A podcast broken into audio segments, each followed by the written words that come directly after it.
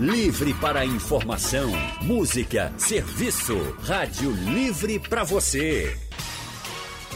O consultório do Rádio Livre. Faça a sua consulta pelo telefone 3421 3148. Na internet www.radiojornal.com.br. O verão começa oficialmente nesta terça-feira, 21 de dezembro a época mais quente do ano, né? E é nesta época do ano também que surgem muitas doenças respiratórias. Por isso, o consultório do Rádio Livre convidou duas especialistas para falar sobre esses problemas de saúde que são comuns no verão. Uma delas é a médica otorrinolaringologista, doutora Nayara Morim. Doutora Nayara é mestre em saúde materno-infantil pelo IMIP, é médico otorrino da Polícia Militar de Pernambuco e especialista em rinite. Doutora Nayara, muito boa tarde. Seja bem-vinda aqui ao consultório do Rádio Livre. Boa tarde, Anne Barreto. É um prazer. Espero que a gente possa ter uma ótima discussão aí sobre esse tema é, que, que aflige tantas pessoas, né? Então será um prazer a nossa discussão. É verdade, né? A gente fala muito sobre esses problemas respiratórios, principalmente que se acentuam mais no verão e que causam um sofrimento danado. Quem também está com a gente hoje é a alergologista doutora Roberta Castro. Doutora Roberta é especialista em alergia e imunopatologia, é membro da Associação Brasileira de Alergia e Imunopatologia e também é médica pediatra. Doutora Roberta Castro, muito boa tarde, seja bem-vinda ao consultório do Rádio Livre. Boa tarde, Ana, tudo bem? Obrigada pelo convite. Vai ser um prazer aqui conversar com vocês sobre essas é, alergias, é, doenças respiratórias no geral, né? Aí vamos junto com a Nayara, vamos tentar tirar algumas dúvidas. vamos sim, vamos trazer muita orientação para todo mundo nessa tarde de hoje. Eu já queria é, começar com a senhora, doutora Roberta, assim, porque o verão ele, ele é uma época assim que merece nosso cuidado, nossa atenção, porque quando a gente fala, por exemplo, doenças respiratórias, doenças é, de problemas alérgicos, a gente lembra muito do frio. A gente se preocupa mais com a época mais fria. Parece que quando vai chegar a época mais quente, a gente, ah, tá tudo certo, agora não vai ter problema nenhum. E na verdade a gente também tem alguns problemas respiratórios, algumas questões alérgicas. Então eu queria que a senhora falasse um pouquinho por que também no verão. Bom, é, dentro das alergias, né, no verão, o que a gente tem é aqui, como a gente está numa, numa, numa, cidade que tem uma umidade relativa do ar muito alta, muito úmido, né, a gente tem um acúmulo de fungo, porque o fungo ele se prolifera mais no calor, né? E com umidade a gente tem maior proliferação de fungo e tendo mais fungo a gente vai ter mais ácaro também porque o ácaro ele se alimenta do, do, do, fungo, né? Um dos alimentos do ácaro, além da descamação da nossa pele, é o fungo. E tendo água, ou tendo uma umidade elevada, o ácaro absorve a, a água do ar. Então, ele tem um ambiente favorável a essa, essa proliferação. Então, a gente vai estar exposto a uma quantidade maior de ácaro no ambiente né? E aí a gente tem um favorecimento das doenças que são mediadas por, por alérgeno, né? Por, por ácaro. Então a gente é, tem que ter bastante cuidado mesmo no verão aqui, né? Que a gente tem bastante umidade. Então a gente precisa ter cuidado em casa também. Não pode relaxar. O alérgico nunca pode relaxar dos cuidados com a casa, porque a poeira é uma coisa que a gente não consegue se livrar nunca. Então é um trabalho sem fim, né? E mesmo no verão a gente tem que continuar cuidando, usando as medicações, tudo direitinho para a gente manter é, o controle, né? Da rinite, da asma. E o que piora muito também no verão é a dermatite, né? Por causa do calor mesmo. O suor acaba irritando a pele e os pacientes que têm dermatite atópica, que normalmente é associada à rinite e à asma também, eles têm uma piora dessa dermatite nesse período agora do, do verão. Como é que a gente faz para diminuir os ácaros assim nesse ambiente? Por exemplo, no quarto, né? A gente sempre escuta muito assim, deixa tudo deixa tudo aberto para ventilar bastante. Isso. É para botar cama no sol. É isso mesmo? Vamos lá. Então, assim, é, deixar o ambiente aberto, circular o ar é super importante, porque o ácaro ele é muito leve. Né? Ele é muito pequenininho e muito leve. Então, qualquer rajadinha de vento já diminui bastante a quantidade de ácaro que está ali dentro do ambiente, né? Então, manter o ambiente fechado favorece a proliferação e mantendo o ambiente aberto, circulando, a gente diminui a, a população de ácaro dentro do, do, do quarto.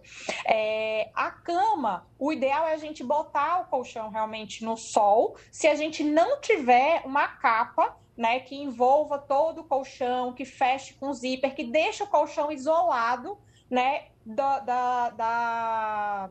deixa o colchão totalmente isolado. Por quê?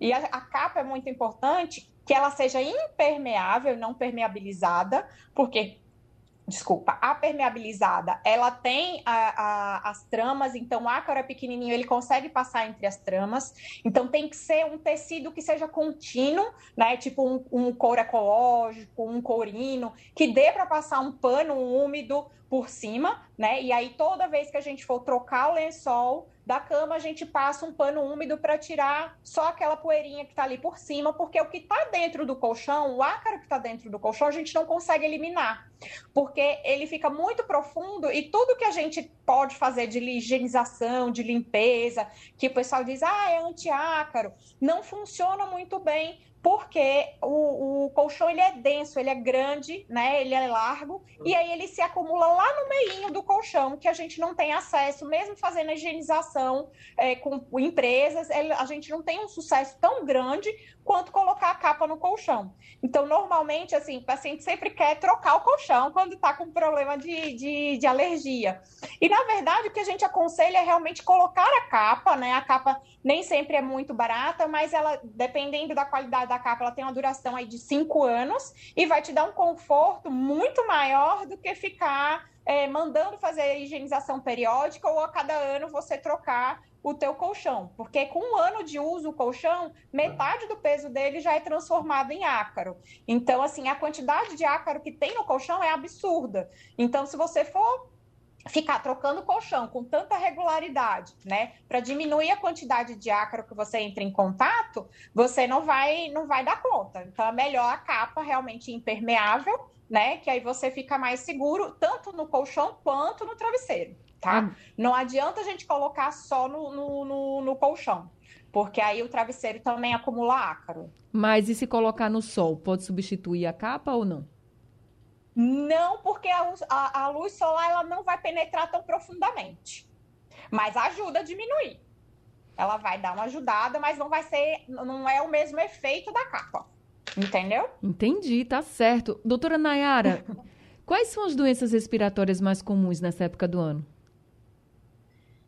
Veja, é, Anne, a gente tem assim, as rinites de uma forma geral, sejam as rinites alérgicas mesmo, mediadas por estímulo alérgico, aquele paciente sabidamente já tem um processo alérgico envolvido, pode ser portador ou não de asma associado. A gente sabe que são doenças muito sincrônicas, são doenças que às vezes se, se, se associam né, em uma quantidade grande de pacientes. E a gente tem as rinites e as rinossinusites infecciosas, porque você pode começar com quadros virais, a gente sabe que a gente está numa fase, a gente tem uma proliferação viral muito alta, e esses quadros virais, eles podem contaminar ou não a associação com quadros bacterianos, então as rinossinusites também são muito prevalentes nesse período do ano. É, as exacerbações, pacientes que têm DPLC, por exemplo, fumantes, pacientes que têm uma doença pulmonar de base, eles também podem sofrer processos de agudizações, sejam alérgicos, sejam processos infecciosos que podem acarretar né, complicações maiores nesse tipo de paciente, geram um alerta maior, especialmente nesse período agora de gripe, de, de H1N1 circulando, de, de cepas de influenza, enfim, levanta esse. Mas são, são essas as doenças mais prevalentes mesmo, sabe? E assim, a gente sempre fala mais no inverno, de fato. É, Recife tem um clima, como a Roberta falou, um clima muito úmido, né?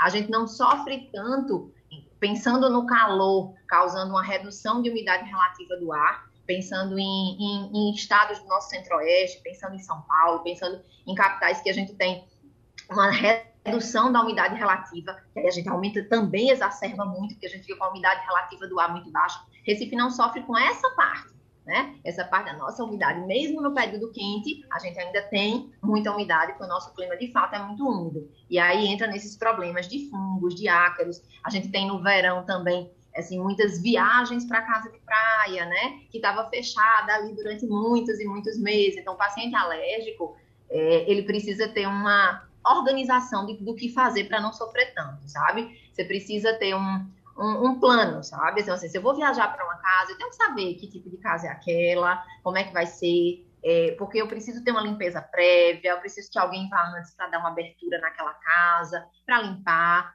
porque senão eu vou ter crise, eu posso prejudicar até o meu passeio, né? Então eu realmente preciso ter isso. E o alérgico ele sempre tem que trabalhar com um plano de resgate, um resgate de crise, né? Ele precisa ter essa orientação, até em termos de medicação, do que pode usar, do que pode fazer, né? Mas eu acho que gira em torno dessas doenças e desses cuidados, sabe, Anne? Certo. O Alexandre da Estância ligou aqui para a gente, já vou começar a atender os nossos ouvintes. Alexandre, uhum. muito boa tarde para você. Boa Seja bem-vindo ao consultório. Boa tarde, querida. Tudo bem? Tudo bem. Um bom, um bom programa para vocês aí, para doutoras aí, vocês. Boa tarde para todas. Doutora, é uma dúvida, é uma dúvida que eu tenho. Eu tenho um, um filho, um menino que ele tem 11 anos e ele começou a fazer natação agora há pouco. Ele não tem nem, não tem nem um mês. Foi, foi uma vez, foi duas vezes. Aí eu queria saber, ele tem, ele tem a é, rinite alérgica. Aí no caso ele começou a ele, a primeira vez, ele está começando a tossir em casa, entendeu? Aí me disseram, eu não sei se é verdade isso, que o cloro faz mal a, a, a essa rinite alérgica. Só quando eu levo ele na praia, ele, ele, não, ele não tem essa, essa, essa tosse.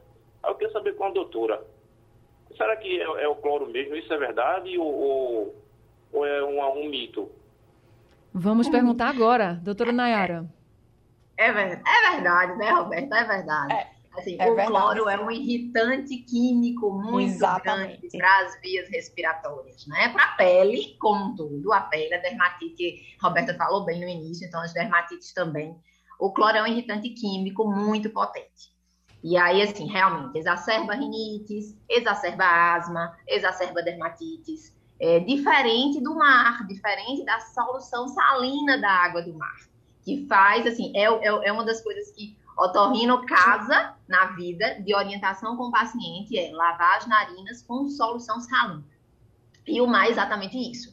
Então, diferente dessa agressão química que o cloro causa, e realmente pode exacerbar. Então, o que é que a gente pode fazer? Meu filho vai fazer natação, né? Eu quero fazer natação até, enfim, é uma, é uma prática de exercício boa, saudável, a gente tem que ter alguns cuidados.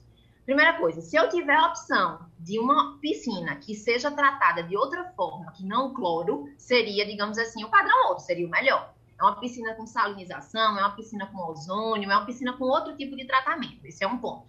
Se eu não tenho acesso a isso e vou precisar realmente de uma piscina clorada, eu preciso minimizar um pouco o tempo de exposição. Então, as aulas, em geral, elas têm 40 minutos, 50 minutos. Então, é um tempo de exposição controlado eu vou ter no meu kitzinho, na minha bolsinha, um soro, uma solução salina, um sorinho fisiológico que, assim que eu sair da piscina, eu vou tomar o meu banho e vou lavar as minhas narinas com solução salina. Isso. Porque eu vou diminuir aquela quantidade de cloro que entrou ali na minha via respiratória e vai ficar fazendo um contato contínuo ali. Além disso, vou lavar logo a minha pele para tirar aquele cloro, né? Lavar com água corrente, para tirar aquele excesso e assim que for possível, eu vou tomar o banho, vou tirar minha roupa. Então, fazendo esses cuidados, uma coisa que acontece muito são otites, que não faz parte muito do quadro alérgico em si, mas a, a, a, o cloro também é irritante para os ouvidos. E como o ouvido é uma cavidade semi-fechada, então é muito mais fácil, mais quentinho, para eu crescer fungos, bactérias que podem proliferar e causar infecções. Então eu vou secar bem essa orelha. Então esses cuidados a gente vai ter mesmo indo para a piscina. Então eu vou me cuidar para evitar, porque às vezes assim, tanto a recreação no verão com uso de piscina, especialmente para crianças e adolescentes, é fantástica. Não tem como você, às vezes, podar de não deixar ir. Então, você tem que lançar a mão dos cuidados que vão ser necessários. É claro que em vigência de crise, a gente vai evitar, independente dos cuidados. Em vigência de uma inflamação no ouvido, de um otite, eu vou evitar. Se eu estou com a dermatite atópica muito ativa, em fase de proliferação, em fase de exacerbação, eu vou evitar. Uma asma que está agudizada, eu vou evitar. Mas, no geral, eu posso ter esses controles no dia a dia e conseguir me adaptar bem a uma natação, a uma piscina, a uma recreação que seja desse hábito, entendeu? Eu espero que eu tenha respondido aí a pergunta do, do ouvinte Alexandre, né? Isso, respondeu sim, Alexandre. Eu acho que. Roberta tiver alguma coisa. Também respondeu a muitos ah, outros ouvintes, né? Porque sempre surge mesmo essa dúvida. Gente, estão é. chegando aqui algumas perguntas pelo nosso WhatsApp também. Eu quero avisar os ouvintes que vocês podem participar com a gente mandando mensagens pelo painel interativo, entrando no site e no aplicativo da Rádio Jornal. Você vai ver o painel interativo, dá para você mandar sua mensagem com a sua pergunta por lá. Tem o WhatsApp que você também pode mandar. O número do WhatsApp é o 99147 8520. Você pode escrever a mensagem, pode gravar um áudio com a sua pergunta e enviar para a gente. Ou, se preferir fazer igual Alexandre, ligar aqui para a Rádio Jornal e conversar ao vivo com as doutoras Nayara e Roberta. O número para você ligar é o 3421 3148. Consultório do Rádio Livre hoje falando sobre as doenças mais comuns nesse período de verão. Nós estamos conversando com a médica otorrinolaringologista, doutora Nayara Amorim, e também com a alergologista e médica pediatra, doutora Roberta Castro. Nós já estamos aqui com ouvintes ao telefone, o Roberto Souza, do IPSEP, ligou aqui para a gente. Seu Roberto, muito boa tarde, seja bem-vindo ao consultório. Boa tarde, Ana. Boa tarde, médica. É, é que eu tenho um problema assim. Quando um nariz está solto, o outro está entupido. Quando um está entupido, o outro está solto. Eu queria saber assim, se tem algum remédio que eu possa usar para aliviar isso durante o dia e principalmente durante a noite, quando vai dormir. Porque é sempre, se não está entupido, o outro está. Se não está um, está outro. Nunca fica os dois. É muito difícil os dois estar tá funcionando. Aí, eu... pé, eu queria saber assim, se tem algum, algum produto para limpar durante o dia, ou principalmente à noite, um remédio. Obrigado.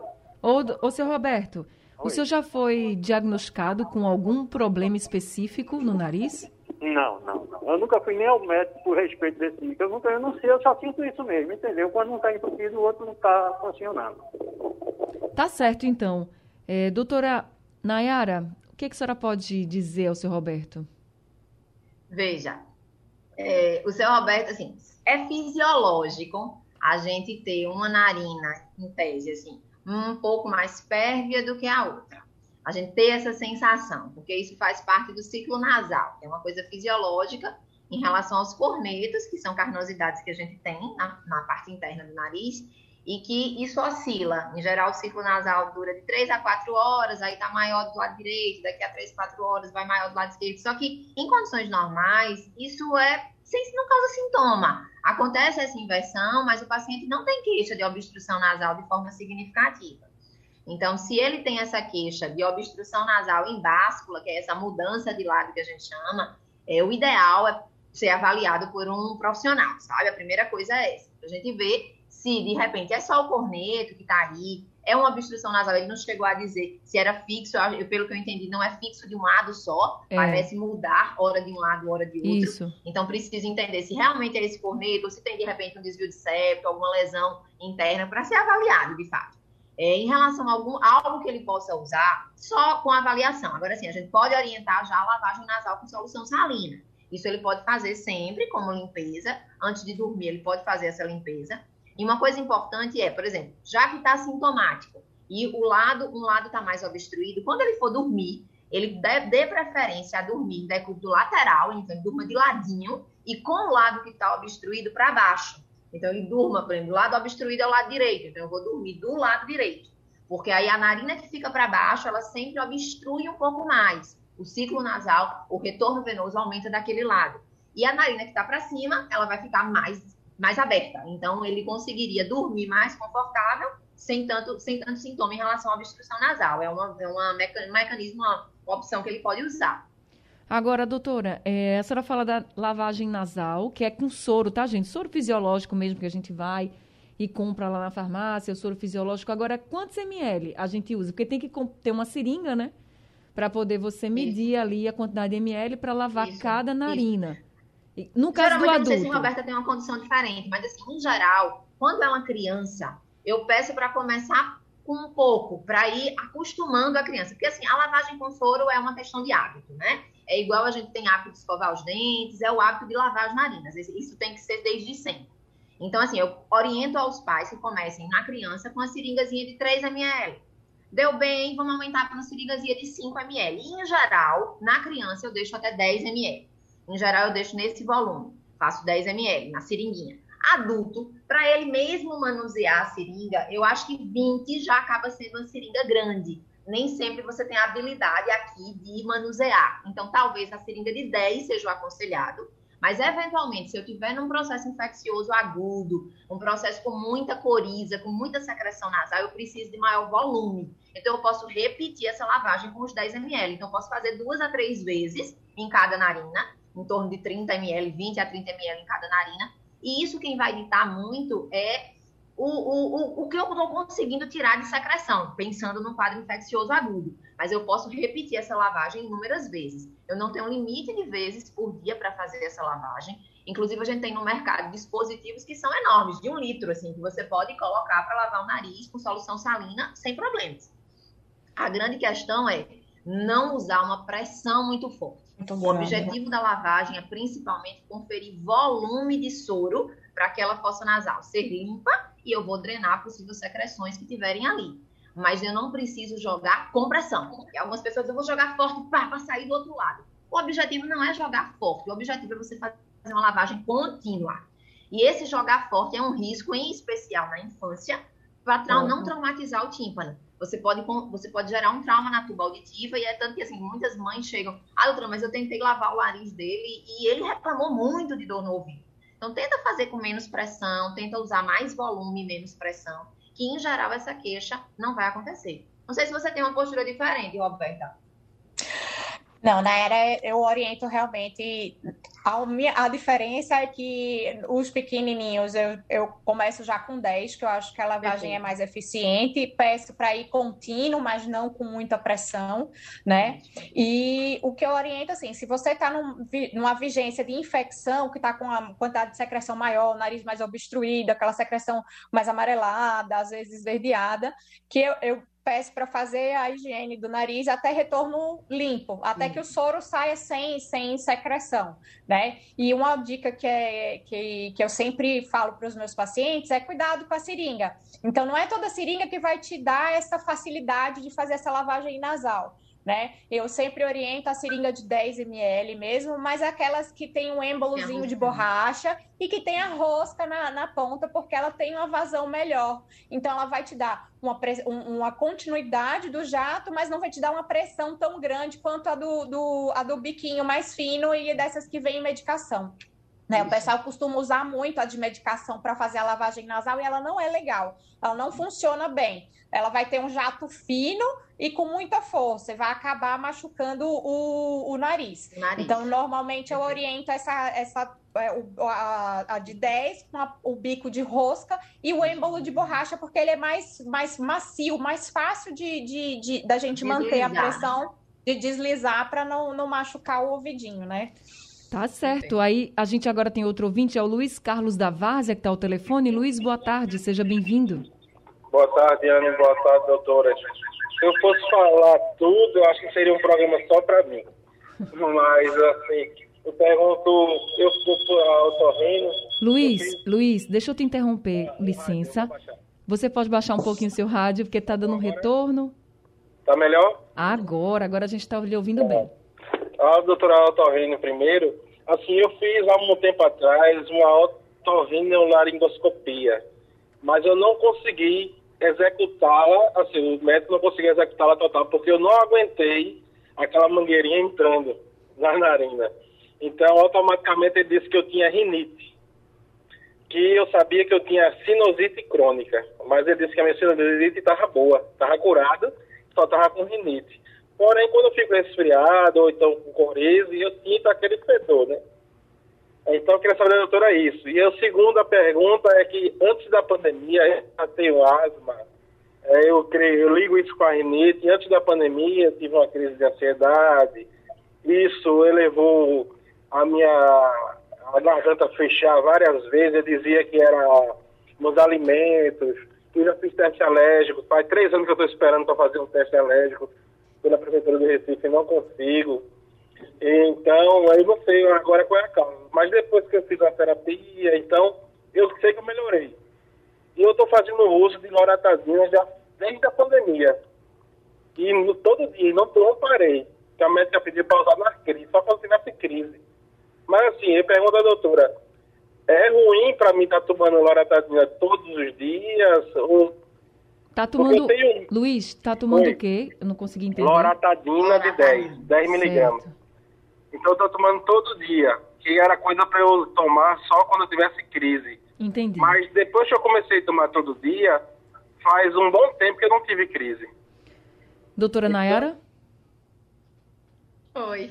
A primeira pergunta dele é, eu não sei se eu entendi bem. Ele disse que tentou fazer um exame de vídeo nasal Isso. e não foi possível porque ele não aguentou, né? Não conseguiu. E aí o médico disse que ele tinha rinite, é, não tinha sinusite, né? No momento do exame não estava com crise de, de, sinusite aguda. E aí pronto, ele pergunta a condução, né? Disso? É, porque ele queria saber se era possível mesmo ele estar tá com rinite pelo que eu entendi. Ah, sim. Veja, é, a rinite em si, é, o que você vê de alteração no exame quando você faz uma nasofibro, você vê aquela mucosa inflamada, né? Você vê característica de mucosa inchada, pode ter coriza associada, tem uma mucosa com característica mais pálida, né? Mais brancacenta no nariz, o corneto fica mais pálido. E aí essas características são sugestivas de um processo de rinite. É, eu não tenho como definir por uma vídeo se essa rinite ela é alérgica, se ela é não alérgica. Eu não consigo definir o tipo. Eu sei que existe um processo inflamatório ali, ou até pode ser infeccioso. É, e aí eu vou, de acordo com a história clínica do paciente, e se forem necessários associar a ação com testes alérgicos, para tentar fechar esse diagnóstico dele, que tipo de rinite especificamente ele está tendo, para iniciar o tratamento é, de fato, assim, o tratamento é, é direcionado, digamos, para aquele tipo específico.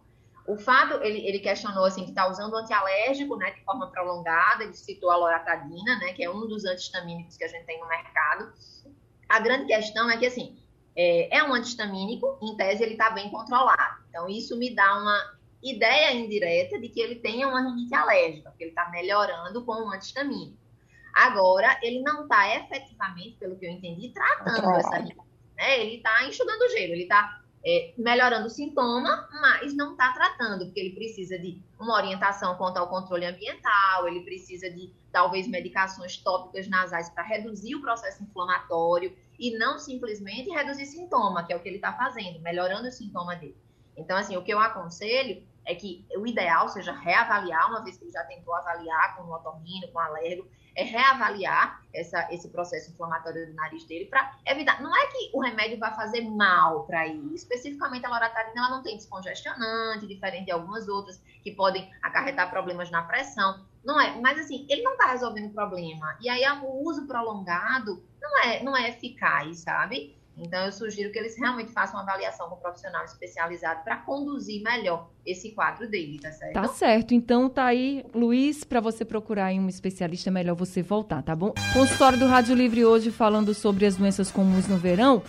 E aí eu queria conversar com a doutora Roberta. Doutora Roberta, a gente falou muito aqui de lavagem nasal, né? Lavagem com soro fisiológico do nariz. E a gente sempre pensa assim, ah, vou lavar meu nariz se eu tiver com o nariz escorrendo, com coriza, com, com alguma secreção. É para só lavar nesse momento, doutora Roberta, ou o tempo inteiro, até porque a gente está já nessa fase do verão e qualquer pessoa pode também ter uma doença respiratória. Qual a sua orientação? Então, vamos lá. É, antigamente, né, eu, eu indicava, eu orientava que o paciente lavasse com frequência o nariz, né, com para a gente manter o nariz limpo, é, livre de alérgeno, né? A gente lavando o nariz, a gente diminui também a quantidade de vírus que a gente entra em contato, a gente consegue é, diminuir a quantidade de, de, de, vírus e de bactérias que moram no nosso nariz, né, que vivem no nosso nariz. Mas aí, com a, a, a evolução da medicina, a gente descobriu que a flora nasal também é muito importante né? Então a gente não pode ficar também tirando toda a proteção do nariz, lavando a todo momento, se a gente não está tendo um excesso de secreção.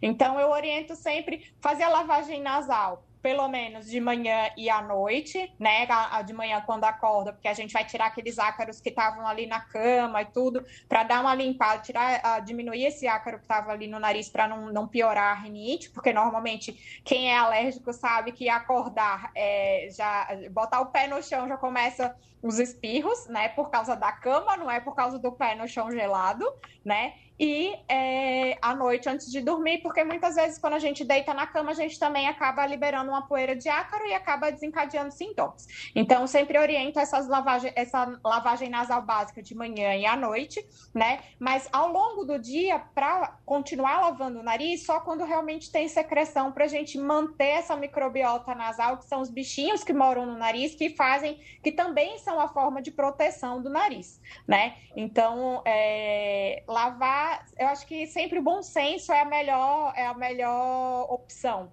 Então, se eu não estou com secreção, por que, que eu vou ficar lavando esse nariz? A gente não está no lugar que, que é seco, né? Como a gente tem uma umidade, a mucosa nasal não resseca tanto para a gente precisar ficar hidratando essa mucosa nasal, esse, esse nariz o tempo inteiro.